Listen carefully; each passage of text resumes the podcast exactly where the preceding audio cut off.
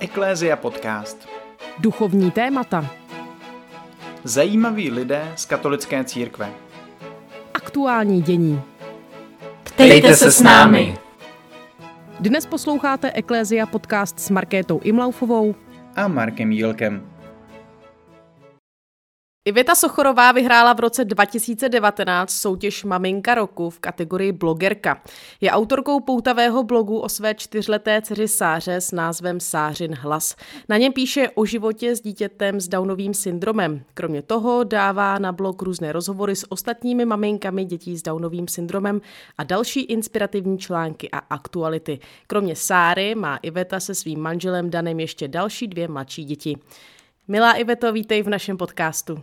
Děkuju. Za prvé omlouváme se posluchačům za případnou sníženou kvalitu rozhovoru. Natáčíme online, tak eh, uvidíme, jestli náhodou někde po cestě nebudou nějaké internetové trubky trošku ucpané. Ale pojďme už k rozhovoru. Eh, my natáčíme ve všední den odpoledne. Od čeho jsme maminku roku vyrušili? Maminku blogerku roku. Eh, no, vyrušili. Teď jsme právě dokoupali všechny tři děti toho dvě jsou už celkem unavené, takže to bylo takové zajímavé, to vytahování z vany a oblékání, což hlavně ta nejmladší roční Sofinka úplně nesnáší, to by nejradši lítala na hata nebo v našich trikách největších. A teď momentálně jsou všichni tři děti u večeře a koukají se na pohádku, tak doufám, že to bude po klidu. Vrhneme se na to hlavní téma, proč vlastně jsme nějak tak se o tobě i více dozvěděli, nebo proč aspoň ti, kteří tě neznají od Salesiánu tady z Prahy, se o tobě dozvěděli. A to je psaní blogu.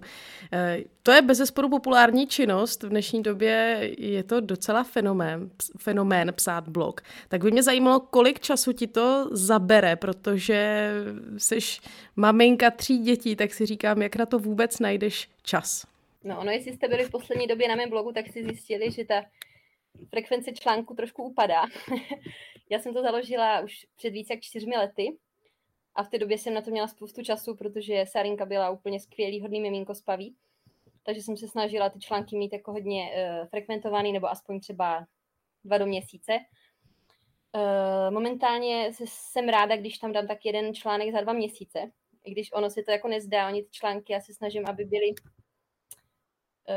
nebo jsou dost obsáhlí a ty témata mám, nebo se snažím nějak promýšlet, takže to nejsou nějaké jako kratičké články, ale většinou jsou jako takové dlouhé a eh, s různými tématy, takže mi to trvá celkem dlouho to napsat. Eh, momentálně se snažím aspoň jednou týdně v rámci mých volných středečních odpolední, které bohu díky mám, tak se snažím tomu vždycky aspoň nějakou chvíli věnovat.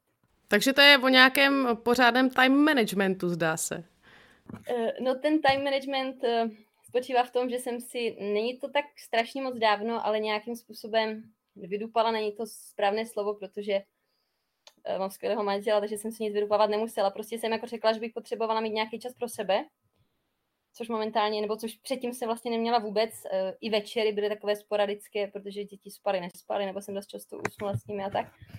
Takže jsem si prostě nějak, jsme si domluvili, že budu mít vždycky středy odpoledne, jak on se vrátí z práce, tak já už jsem nachystaná s taškou, na, s taškou s notebookem a vyrážím rychle pryč, jak on přijede.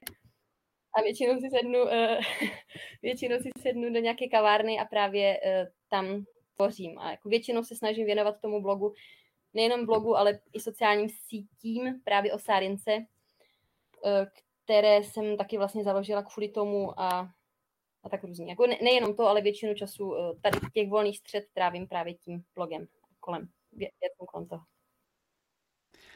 Jeden z fenoménů, jak říkala Markéta, uh, jsou tedy uh, maminky, blogerky, ale pak vlastně uh, častokrát je to třeba i spojené právě s Instagramem a s postováním různých fotek.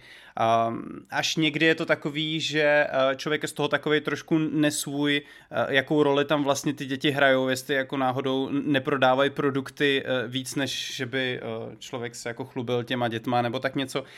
Vnímáš tam nějak jako jasně nastavenou hranici, kam až třeba sdílet nějaký fotky, nebo jak hodně jako vlastně ty svoje děti vystavovat? Já s tím nějakým způsobem nemám problém, pokud samozřejmě to nejsou některé pohoršující fotky, ale prostě jsou to fotky z běžného života, které ukazují to, co třeba prožíváme, nebo jak, co Sárinka dělala, jak se sourozencema interaguje, nebo co, jaký má program, co jí baví. Uh, já to dělám vlastně hlavně z toho důvodu, že právě to sledování běžného života rodin dětí s Downovým syndromem mi úplně nejvíc pomohlo na začátku, kdy jsem se vyrovnávala se sarinčinou diagnozou. A to jsem vlastně sledovala hlavně teda rodiny uh, dětí s, s Downovým syndromem z Ameriky. A u nás nic takového nebylo.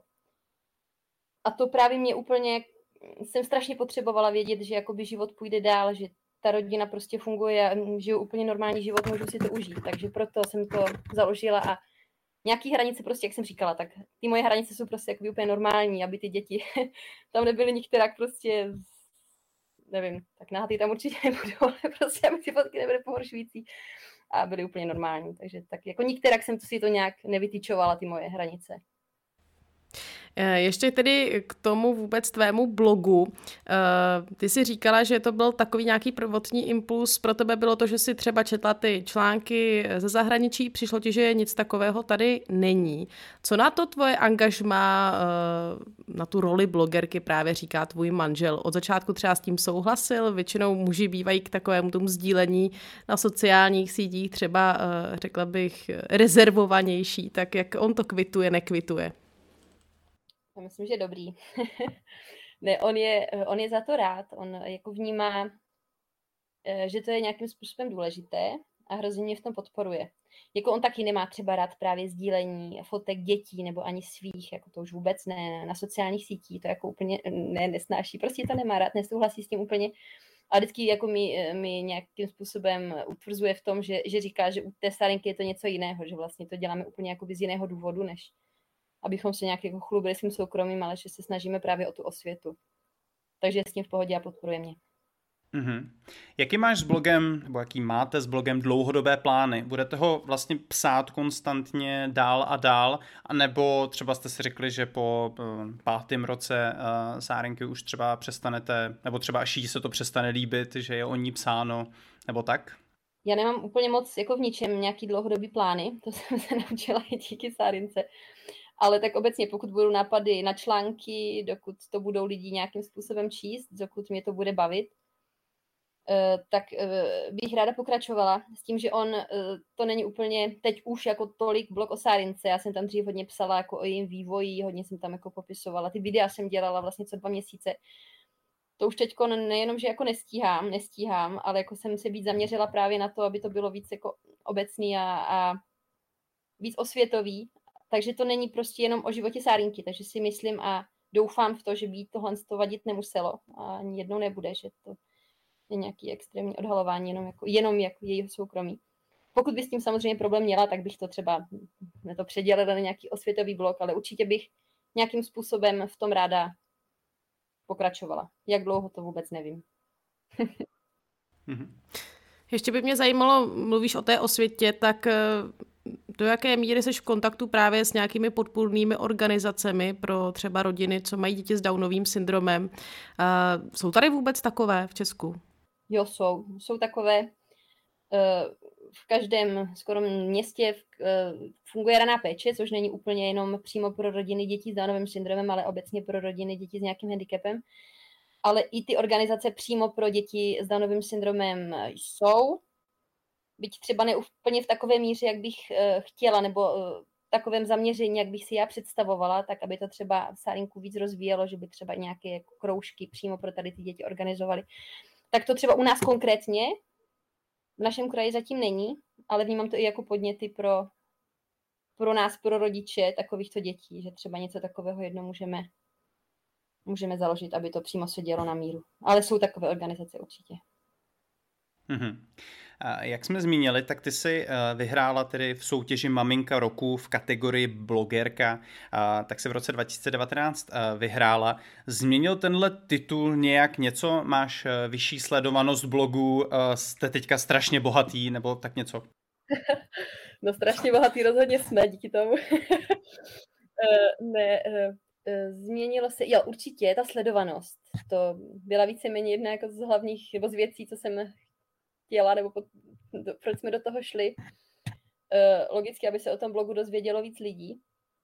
A vlastně i na základě toho jsem si mm, založila, což teda teď toho někdy lituju, protože na to není už vůbec žádný čas, právě ty sociální sítě, které jsem do té doby vůbec neměla.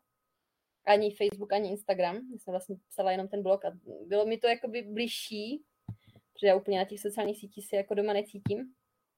Ale nějak jsem vnímala právě i na ty soutěži mi bylo ze všech stran podsouváno, že pokud chci rozšířit ten okruh těch fanoušků a sledujících, co jsem chtěla, a nejenom na své blízké a na křesťanskou mafii, jako, jakože eh, prostě blízké blízkých a tak, tak prostě ty sociální sítě jsou na to nejlepší věc a je to pravda, takže vlastně uh, určitě. Takže to bylo to hlavní, co se změnilo, počet sledujících, trošku se změnil okruh uh, těch jako sledujících, jiné typy lidí, úplně odinut, kteří by se možná k tomu blogu nikdy nedostali. No a to sebevědomí, tak spíš nějaké potvrzení, jako že to má smysl a že to oceňují i jakoby lidé úplně mimo uh, třeba Down syndrom komunitu. Jakože to má prostě smysl i třeba pro širší veřejnost, takže to mi obrovsky pomohlo. Hmm. Sleduješ nějak dál tu soutěž, protože to je vlastně každoroční, eh, každoroční anketa, pokud se nepletu, tak jestli to nějak dál sleduješ a mm, vůbec o co, o co tam vlastně jde v té anketě, nebo eh, typicky, co to je třeba za ženy? Uh, úplně to nesleduju, jako vyskočí mi to vždycky na Facebooku, občas se podívám třeba na nějaký medailonek maminky, která, třeba maminky blogerky, nebo i ty maminky hrdinky, jako je to vždycky, jsou to vždycky zajímavé příběhy těch lidí a vždycky to je inspirativní. Těch otázek bylo hodně, teď úplně nevím, jakou odpovědět. Jo, nějakým způsobem mě to zajímá. Jako to, o, o, co tam jde, tak to si třeba hodně lidí klade, jako že maminka roku, co to vlastně je, že vlastně maminka roku pro svoje dítě je vlastně každá maminka a tak dále a tak dále. Ale určitě si to ty maminky zaslouží, které jako nějakým způsobem uh, se snaží a chtějí být třeba právě z nějakého důvodu zviditelněné tak i potom se cítí prostě tak jako líp oceněný. My jsme tam třeba na tom gala večeru byli v krásných šatech nalíčené a připadali jsme si jako hvězdy tam s Tomášem Klusem, jako to bylo, jako bylo dobrý, no, člověk se cítil dobře, takže je to určitě fajn akce. Um, dost se tady vlastně točíme kolem uh, právě té uh, nemoci Downova syndromu. Uh, jak vlastně, uh, jak bys popsala našim posluchačům tu nemoc? V čem se projevuje a jak je častá? No ona to vlastně není nemoc. Nemocí se můžeme nakazit, což eh, Downovým syndromem se nenakazíme. Ono se jedná o genetickou odchylku, kdy se dítě narodí se třemi chromozomy 21 na místo dvou. Proto se tomu taky říká někdy trizomie 21. A, mm, takže vlastně v každé buňce svého těla má mm, tento jedinec o jeden chromozom navíc, než my ostatní, takže jich má 47. A celosvětově se nachází asi u jednoho dítěte z tisíce zhruba, plus minus. Je to nejčastější genetická odchylka, teda Downov syndrom. Tak uh, mývají eh, podobné fyziologické znaky, to dost často, skoro vždycky se poznají téměř na první pohled. Tak šikmé oči, sploštělý nos, kratší krk, malé uši třeba. Uh, taky s tím bývá skoro vždy, byť nemusí vždycky být, ale téměř vždy s tím bývá spojená uh, mentální retardace nebo nějaký stupeň mentálního opoždění. Uh, mají celkovou hypotonii, taky téměř vždy, což, je vlastně oslabené svalové napětí a s tím je třeba spojen eh, i problém s mluvením, protože svaly i v puse vlastně špatně nebo hůř se jim uh, ovládají, takže jakoby špat, špatnější nebo horší artikulace, uh, celkově i třeba právě s tou s pohybem, s fyzičkou mývají větší problém. Mývají, ale nemusí, právě říkám mývají, protože hm, čím dál tím častěji se nějakým způsobem přesvědčují, že ty limity u ní vlastně být vůbec nemusí, že se dost často, byť tvrdší prací, to je právě taky jeden z těch hlavních uh, charakteristik Downova syndromu, že oni se všechno prostě učí prostě mnohem pomalej.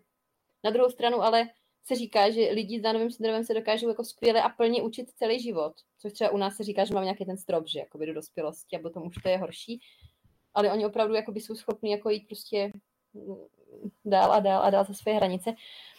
Takže jsou tam neobjevené možnosti, ale určitě teda ty limity jako základní kvůli té diagnoze tam, tam jsou. Nevím, jestli jsem ještě něco opomněla.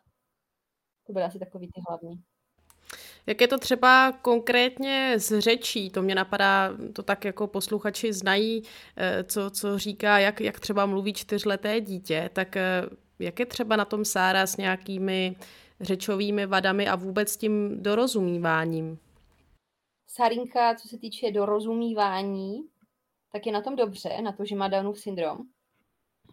E, teď už začíná vlastně tvořit věty, být tak jako maximálně dvou, tří slovné, ale teď v poslední době se fakt strašně zlepšila, jako je hrozně šikovná. Takže když chce, tak se s ní domluvíme. Když je v té fázi, jako že se chce dorozumět, ale někdy má prostě svůj, svůj svět, kdy jako nemáme vůbec šanci, kdy jako nechce se s náma domluvit. Ale jinak jako je fakt v tomhle tom je jako šikovná, takže si prostě o takové ty základní věci si řekne, ale teď jako začíná říkat věty, uh, teď říká prostě, nebo já nevím, řekne, mami, já chci papat, nebo mami, pomoz mi prosí, nebo mami, mám tě ráda. Jakože tohle to už jako zvládne a umí to, hezky to umí používat. A občas si prostě řekne, to je trapas. A takový jako fakt vtipný. Byť neřekne to třeba tak jasně, něco jakože uh, jsou slova, která dřív jsme rozuměli uh, fakt jako hlavně my. Teď už uh, začíná rozumět čím dál tím víc lidí. A je to super jako je to super a, eh, a taky třeba strašně moc ráda si zpívá, zná strašně moc písniček a fakt jako celé, eh, celé ty sloky, eh, ale jako je to samozřejmě znát, že, že tam jsou nějaké problémy a, a to. Nikdo ji nerozumí skoro vůbec, jako jsem zjistila, ale mm, zase jsou třeba děti, které ve čtyřech letech vůbec nemluví s Downovým syndromem a které se naučí mluvit až jako mnohem, mnohem později. Ale jsou taky ty, kteří jako mluví líp. No. Hmm. Ještě mě napadá, že že určitě se budeme bavit o tom, eh, jak eh, vlastně vnímáš tohle postižení, tenhle handicap ty a tvůj manžel. Ale zajímalo by mě, jak to vnímají vlastně sourozenci Sáry a vůbec její vrstevníci. Um, Uvědomují si vlastně třeba právě sářiny, sourozenci, že prostě třeba někdy jim jí nerozumějí, nebo ona ne, nemůže třeba rozumět jim. Už to nějak jakoby reflektují to, že je svým, svým způsobem jiná? Ten Sebík, eh, ten starší, tomu teď budou tři roky, eh, tak ten ano. Eh, možná i proto, že mm, se o tom bavíme spolu, protože třeba vnímá, že on třeba je jako už úplně jinde než ona. On jako by pře, převýšil v, v většině těch kategorií, v těch většině oblastech, takže on třeba, co se týče poslouchání a takovýchhle věcí, tak on s tím absolutně nemá problém, tak jako pro ně to je přirozený, ale třeba Sárinka, to se prostě rozhodne, že někam půjde a my voláme a jako teď už se naučila, že taky jako většinou poslechne, ale za nějakou dobu a nechce, prostě bojuje s tím a má prostě takové věci, jako že i s úklidem ona eh, ta komunikace a dorozumívání s ní, protože nechce, protože má nějaký svoje jakoby limity vnitřní třeba, tak jsou úplně jinde než třeba u toho běžného tříletého dítěte. Takže mu právě vysvětlujeme a jako řekneme mu se víš, Sarinka, se Sarinkou musíme třeba jako jednat pomaly, musíme k ní trošku jiný přístup, to ale neznamená, že třeba nižší nároky, jo, jako v některých těch zásadních ohledech. Ale teď se mi stalo, já jsem tak nějak nešťastně řekla, víš, Sebíku, Sarinka je trošku jiná než ty a proto třeba si tohle to neuklidila hned, nebo něco takového, už nevím přesně, co to bylo, a jemu se potom ten další den nechtěl něco uklízet, tak si tak sednul, podíval se na mě a řekl, mami, víš, já jsem trochu jiný. takže jsem říkala, jako, že to dítě, eh, takže ještě musíme nějak zapracovat na tom, jakým způsobem eh, ho, ho, jako se o tom budeme mluvit, eh, potom budeme mluvit. Ale jo, Sofinka tak ta to ještě vůbec nevnímá, ta má rok. A co se týče těch vrstevníků, tak v těch čtyřech letech, oni, ona je malinká, takže oni spíš jí berou jako, že je mladší ještě, jo. Takže nějak jsem se jako nesetkala s tím, že by se víc vyptávat, jako co s ní je a co má, co má za problém. Ale určitě to jako přijde, no, brzo. Mm-hmm. Uh, ty jsi vlastně už předtím zmiňovala, že uh, blog si začala psát právě proto, aby se s nějakým způsobem vyrovnala nebo uh, ano, srovnala s tou informací, že tedy vaše dítě bude mít Downův syndrom. Jaký byly ty vlastně tvoje reakce a jaký byly třeba reakce doktorů? Dokážu si představit, že asi uh, doktoři v tomhle tom případě eh, okamžitě nabízejí potrat, nebo, nebo není to tak? Mění se třeba tohle nějakým způsobem? No my jsme měli to štěstí, že jsme se to dozvěděli až po narození. U nás bylo v těhotenství všechno v pořádku, takže my jsme to nevěděli. Uh, takže u nás, jako já, u mě by potrat vůbec, nebo u nás by potrat nepřipadal v úvahu, ale bylo by to mnohem těžší. To těhotenství nebylo by tak v pohodě byla bych vystresovaná, hledala bych si všechny možné nemožné informace, byla bych zahlcena hlavně těma negativníma zprávami o tom syndromu, kterých je většinou právě plný uh, internet dost často. Takže já jsem strašně ráda, že jsme to nevěděli. Jinak, co se týče těch doktorů, tak bohužel ano, jak vlastně pořád se vyvíjí ta prenatální diagnostika, uh, tak dost často, nebo skoro vždycky, co jsem tak slyšela, co jsem se bavila s maminkama, tak mají ti doktoři, ti genetici pořád prostě ty zastaralé tabulky a ty zastaralé názory, kde vám opravdu ještě v dnešní době řeknou, že to dítě bude agresivní, že se s ním nikdy nedomluvíte, že nikdy třeba nebude mluvit. Prostě věci, které vůbec, vůbec nejsou pravda, které jsou třeba založeny na informacích uh, ze 70. 60. let, kdy, nebo ještě předtím teda, uh, taky, kdy ty děti automaticky byly dávány do ústavu, kde se nemohly rozvíjet, protože naše děti se nejvíce, u nich je prostě mnohem víc důležité, jak je stimulujete a jak je vedete. Takže prostě ty informace pořád předávají takový těm maminkám a logicky potom ty maminky se pro ten potrat dost často rozhodnou. Takže je to jako smutný, ale je to tak. A i proto právě ten blog píšu, i tady pro tu stranu. A ty jsi na ten prenatální screening vůbec nešla, nebo se eh, ta uh, diagnóza vůbec tam neobjevila v tu chvíli? Já jsem byla na všech, kromě jednoho toho placeného, to bylo teda ve 13. týdnu, to byl ten m, přímo na ty genetické vady, tak na tom jsem nebyla. Byla jsem jako na všech těch velkých jiných, kdyby se to taky mělo objevit, ale neobjevilo. I vlastně ve 20. týdnu, tak to je ten velký, eh, ten asi největší screening. A tak ani vada srdíčka se tam vlastně neukázala, která taky bývá spojená dost často s danovým syndromem. Tak to tam taky vidět nebylo, takže jako nevždycky si to. A i mé kamarádky, co mám, tak oni, oni vlastně nikdo, skoro ty nejbližší, co mám, co, má, co mají dítě s danovým syndromem, tak u nich uh, ty to taky nevěděli předem a ty byly na všech těch screeningích. Bavili jsme se možná o jakoby nějakých negativech, co jsou spojený uh, s vlastnostmi, ale vidíš i nějaká pozitiva, kteří právě lidi s Downovým syndromem uh, si do života mohou níst a co třeba oni můžou přinášet nám, zbytku společnosti? Určitě. Tak je to hlavně empatie a nějaká sociální zdatnost. Eh, v tom jsou většinou jako fakt mistři. Naše Sárinka třeba je eh, nejen ve školce takovou utěšitelkou těch slabších. Ona vždycky, když někdo třeba je smutný nebo pláče, ona k němu přijde, obejme ho a pohladí ho. Jako fakt miluje objímání, nemá problém přijít za kýmkoliv, což teda nevždy je praktický. Ale takže teda hlavně ta, ta empatie a sociální zdatnost, tak to jsou jejich přednosti. Možná se ještě trošku vrátíme eh, zpátky k tomu období, teda kdy vůbec se s, s manželem jste se možná nějak vyrovnávali s tím, že teda prvorozené dítě se vám narodilo s tímto handicapem. Zkusy vzpomenout na, na ten moment, eh, jaký to bylo, jak se cítila, jak, jak prostě, jaké byly ty první emoce. No bylo to náročný, no. Jako vůbec jsme to jako nečekali, nemohli jsme tomu vůbec uvěřit, eh, tak nějak Eh, ten sen o tom dokonalém dítěti, my jsme ještě zdané v těhotenství, tam říkal, pouštějí Mozarta, ať má prostě, ať je geniální, bude to vrcholová atletka, bude to vrcholová hosteska, prostě všechny takový ty, tak člověk má v tom těhotenství prvním, kdy ještě nemá jiné děti jako spoustu času na to přemýšlení, tak si to tak jako vysnil, prostě úplná, úplný blbosti, eh, nedůležitý vlastně. No, takže jako pro nás to byl prostě úplně, úplně obrovský šok a za začátku. Jako trvalo nám nějakou dobu, než jsme se s tím mohli vyrovnat. Na druhou stranu, to, že jsme se s tím mohli vyrovnávat eh, vlastně se Sarinkou v náručí.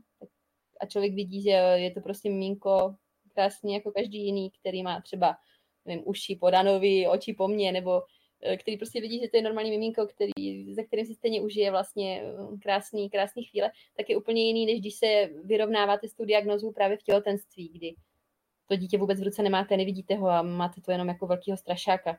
Takže v tomhle jsme to měli prostě jednodušší, o dost.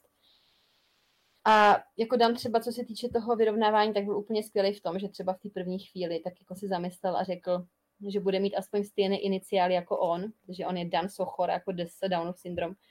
Takže bylo super, že v takovéhle chvíli jsme se spolu dokázali nějakým způsobem prostě zasmát. Ale jo, bylo to, bylo to náročné. Samozřejmě otázky jako proč mi, bože, proč a tak dále, tak to se, to se objevovalo. Mm-hmm. No a jak se s tímhle s tím vyrovnala? Protože to si jakoby dokážu představit, že člověk pak jako přemýšlí, jestli to je nějak jako za trest, nebo co vlastně tímhle s tím jako pán Bůh sleduje, jestli to je nějak teda součástí jeho plánu, nebo jestli to je nějaká chyba v Matrixu. Jak si na takovéhle otázky člověk odpovídá? No, tak někdy celý život.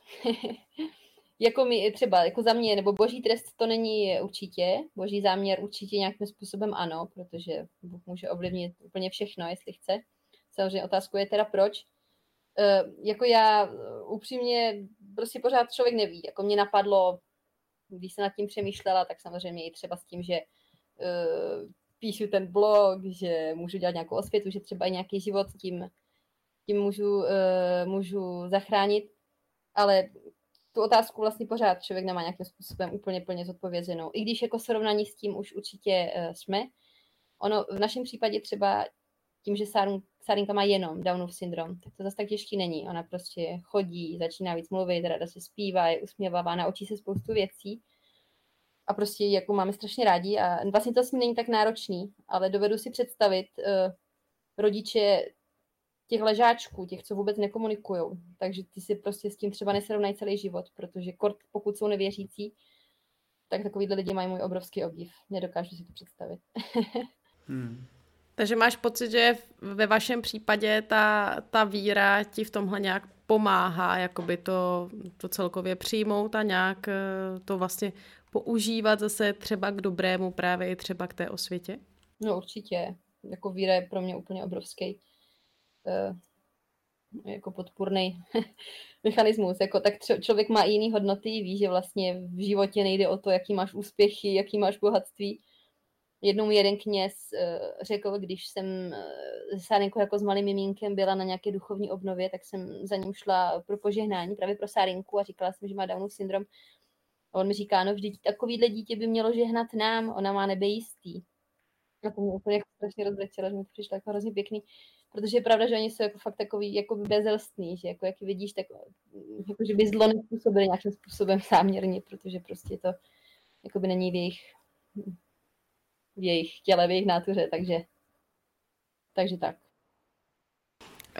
Um, chtěla jsem se právě zeptat, uh, jestli vlastně s ohledem na to, že máte ještě další děti a práskla si, že máte další na cestě, tak jestli jste se někdy s Danem báli, že třeba i to další dítě bude handicapované? Jako mě třeba už i u Sárinky, už u, i u prvního dítěte mě napadlo, že se nám může narodit uh, nějaký dítě s postižením. A právě jsem říkala uh, jako bohu tak nějak, byť se mi to samozřejmě vůbec nelíbilo a říkala jsem mu, bože, ale určitě ne to první. Takže když se narodila Sarinka právě s Danovým syndromem, tak jsem byla úplně strašně na ní naštvaná ze začátku. že si snad dělala graci, když jsme se takhle bavili. Ale, uh, ale jo, takže jakoby už u Sarinky mě to napadlo, takže si myslím, že to tak nějak jako je přirozený asi u každého toho dítěte. Jo, že to není jenom, protože Sarinka už má Downův syndrom, tak jestli mě to napadlo. A vlastně i tím, že my máme potvrzené, že to není uh, dědičné, protože to je jeden z typů Downova syndromu, je i dědičný typ, takzvaný translokační, tak vlastně te, nějak pravděpodobnostně by to byla ještě jako větší náhoda, že by se na takové dítě znovu narodilo, protože už se to jednou stalo, takže když se na to takhle člověk podívá. Um, ještě napadá, už jsme se nějak o tom, o tom bavili a vlastně možná už to zmínila, ale co jsou vlastně takové jako největší nepravdy, co právě kolem Downova syndromu panují, možná protože pro některé lidi je to tabu a, a jakoby mm, projektují se do toho věci, které třeba pravda nejsou, nebo možná i vlastně proto, že, že tedy historicky to vychází uh, z pohledu na lidi, kteří, se kterými se správně nepracovalo právě protože byli umístěvaní do, uh, do různých nevhodných zařízení historicky. Tak co ty třeba vnímáš, že jsou takové jako největší nepravdy, proti kterým musíš bojovat a který právě třeba ty jako osvětluješ, že uh, jak jsou ve skutečnosti? Tak hlavně teda to, že jsou nevzdělavatelné a nevychovatelné to si myslím, že je úplně jako základní, který právě pramení z té institucionalizace, z těch ústavů. Jako naopak, oni jsou jako strašně moc tvární, jako, jako skvěle tvární. Byť tím to všechno teda trvá díl. Potom tam taky bývá často, mm, že jsou to třeba věčně usměvaví, jako sluníčka, což teda opravdu vůbec pravda není. jako oni bývají pozitivně naladěný, ale mají prostě emoce jako, jako my ostatní a Sarunka i vzhledem ke svojí jako nátuře a to, že je po nás a to, že je tak na pomezí ryby berana prostě, tak je taková velice tvrdohlavá a umí si jako prosadit svou, takže určitě to není věčně pozitivní sluníčko. E, nebo třeba, že jsou to, já nevím, věčné děti, protože oni, což oni tak třeba můžou působit, ale určitě jako dospívají, dospívají stejně jako my teď mě už momentálně nenapadá nic dalšího. Možná vy byste spíš věděli, nějaký to tabu koluje o tom Downově syndromu, když to vidíte z té druhé stránky. Ale jako já musím říct, že vlastně mm, jsem se nějak ve svém životě setkala jenom s jedním jako případem nějak blíž, že právě naši známí měli, uh, měli kluka s Downovým syndromem, takže vlastně si myslím, že právě ta, ta jako ty chybné informace a možná nějaké předsudky vlastně vznikají taky tím, že právě lidé se s, s, těkovými, s takovým handicapem nesetkávají a pak samozřejmě, když člověk toho málo, málo ví, má, nemá tu osobní zkušenost, tak má tendenci si vytvářet víc těch předsudků. No. Určitě.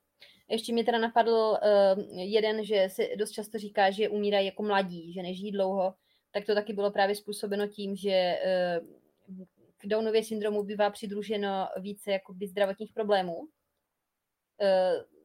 že třeba mývají dost často, nemusí mít, ale mývají problémy se srdcem, problémy s očima, problémy se štítnou žlázou a právě z toho důvodu dřív umírali prostě dřív, průměrně jako opravdu 40-50 let třeba. Ale e, dneska si ta operace srdce, která je jako hrozně častá, tak se dělá vlastně už úplně běžně, ta hodně náročná operace srdce, kdy se to e, vlastně spraví. Takže díky tomu ty lidi se dožívají jako běžně, nevím, můžu se 60, 70, 80 let. Takže, takže tohle třeba. Mhm. Hmm. Tady mě napadá zároveň taková otázka, ale jestli právě ta vidina toho, že vlastně máte před sebou možná desítky let, kdy budete se muset o Sárinku starat, i když už bude dospělá. Eh, jestli tohle taky není něco, co tě třeba děsí, co teď si nedovedeš představit? My se ní nebudeme starat, ona bude samostatná. Ne, jako, jako moje představa je, že, že ideálně bude bydlet v nějakém buď společném bydlení třeba, jako jsou i případy, kdy opravdu vyloženě mají lidi s danovým syndromem svatbu a potom žijou spolu, nebo žijou s někým nějakého, s jiným třeba handicapem, nebo i s běžným člověkem, mají svou domácnost, což uh, samozřejmě něco, co, co většinou nebývá, jo, ale že i to se může stát, ale jsou nějaké jako chráněné bydlení, společné bydlení a myslím si, že určitě tohle by pro Sárinku bylo prostě mnohem lepší, pokud by měla třeba svůj byteček nebo s nějakou kamarádkou, kde by jakoby se starala sama o ty svoje věci, ale měla by tam nějakou jakoby uh, podporu.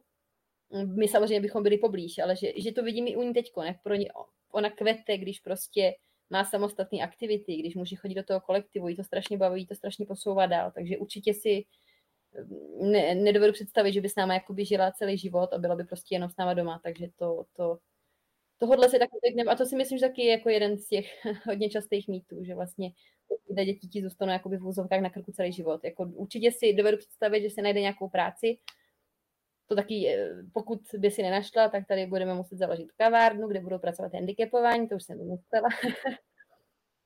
Takže nějakým způsobem to určitě, určitě půjde a tohohle se nebojím. Hmm. Tak Markéta ono... se zeptala právě proto, aby nasimulovala tu nepravdu, co mezi lidma koluje. Ne, já totiž vlastně jsem si teď vzpomněla, že, že jsem si, když jsem si něco málo četla právě o Downu, Downově syndromu, tak jsem se dočetla, že vlastně i uh, ta škála, třeba i uh, jako IQ, uh, že, že prostě ta škála je hodně široká, že nejde taky všechny samozřejmě lidi s Downovým syndromem hodit do jednoho pytle, takže No, to jsem si vlastně uvědomila, že, že prostě člověk taky neví, eh, jak se to dítě bude vyvíjet, že jo, ty říkáš prostě, že, že tě to i překvapuje a tak, jak se krásně vyvíjí a jakou má prostě radost z života a tak, takže asi se to různě bude uh, taky vyvíjet a člověk uvidí, no. ne, určitě. Jako i tím, jak dneska jde všechno dopředu, uh, a jak se s dětma s Danovým syndromem právě začíná pracovat už úplně od raného věku, jako my jsme, jo, logoped chodili od 6 měsíců třeba, jo, takovýhle věci, uh, tak prostě to je úplně jakoby jinde, že, že prostě se ví, to se ví, ale je to tak, že prostě pokud ty naše děti jako člověk stimuluje, tak dokáže, dokážou spoustu věcí, takže je to, jako vidím kolem sebe, že ty menší děti, že prostě už, už se to prostě celkově i ta mm, i to, co všechno dokážou, se, že, se, že to není třeba jako jenom sárinka nebo jenom jednotlivci, ale že, že to už je prostě skoro jako většina, že, že to je super. Samozřejmě jsou, jsou i jako výjimky, nemůžeme, asi jako u běžné, běžné populace jsou prostě výjimky, tak to je i tady, no. Když tady mluvíme o těch i výjimečnostech a tak, ehm, o těch rozdílech, Eh, tak eh, tím, že se hodně eh, o tom dozvídáš i třeba z různých zahraničních článků a tak, tak jsou třeba ve světě nějaké inspirativní pro tebe osobnosti s Downovým syndromem, které jsou pro tebe vzorem, prostě, že něčeho dosáhly a podobně? Jo, jich strašně moc. Zrovna včera jsem právě v kavárně dodělávala titulky k jednomu videu o Karen Geffny, jsem to snad řekla správně. To je Britka, která přeplavala kama, kanál La Manche, která získala čestný doktorát na univerzitě, která uh, právě měla, to bylo zrovna TED Talks, nevím, jestli znáte, to jsou ty známé promluvy, tak tam mluvila velice inspirativně, to za chvilku bude ten článek na mém blogu, tak to otevřete a můžete číst. Nebo vidět to video, protože to je jako strašně inspirativní, jako co, co všechno je možné, co samozřejmě není to samozřejmě, samozřejmě ale možné. E, potom jsou osobnosti mm, e, třeba opravdu vrcholoví gymnasti, co dokážou úplně jako skvělé věci, nebo atleti, takže sportovci, potom ale i umělci, kytaristi, e, nebo malíři, to bývá celkem časté, jakože jsou skvělí v, v, to, v této oblasti. Nebo třeba vím, že teď nevím, jestli v Nizozemsku nebo někde je radní s Downovým syndromem. Ve Španělsku je středoškolský učitel dokonce, Pablo Pineda, a on je i herec s Downovým syndromem. Takže těch osobností je strašně moc a mě osobně to, vím, že ne všichni to potřebují toto, to, jak jsem se bavila s lidmi jako rodiči s Downovým syndromem, ale mě osobně to nějakým způsobem eh, jako vždycky nakopává. Ne, že si říkám, Sarinka bude tohle dělat, ale že prostě vím, že jako i, i přes to všechno je to možné. Eh, náš rozhovor už se eh, chýlí ke konci. Máme závěrečnou otázku, kterou pokládáme každému našemu hostovi. Je něco, co bys chtěla vzkázat našim posluchačům na základě třeba toho tématu, o kterém jsme se bavili? Třeba právě slovy oné Britky, Karen, tím taky zakončila svou promluvu v TED Talk, tak říkala, každý život má smysl. Rozhodně budeme dále doporučovat uh, tvůj blog a teda i tvůj Facebook a Instagram. To ještě možná můžeš připomenout, kde tě teda můžeme sledovat. Jo, tak blog je sarinhlas.com a na Facebooku Sářinhlas, na Instagramu Sářinhlas, takže to je takové, uh, to se nedá poples asi. Takže, takže budu ráda. Jakože pro mě má taky obrovský význam potom ta zpětná vazba, když jako vnímám, že vím, že ty rodiče nových dětí s Danovým syndromem se mi třeba ozývají a jim děkují, že, že jim to třeba moc pomohlo, nebo i eh, matky nastávající. Eh, takže moc děkuji za doporučení, moc děkuji za pozvání, děkuji, že mám možnost šířit tuto myšlenku eh, dál. Děkuji za to, co děláte. My moc děkujeme za čas, co jsi na nás udělala, moc děkujeme za celé tvoje nasazení pro právě tenhle ten uh, krásný projekt. Držíme palce tobě, vaší celé rodině, Sárince, aby se jí dál dařilo bojovat a zlepšovat se a děkujeme, že jsi uh, přijala pozvání do našeho podcastu. Ale učíme se také s vámi, naši milí posluchači, přejeme vám krásných 14 dní a těšíme se opět na slyšenou v Eklézia podcast. Ahoj!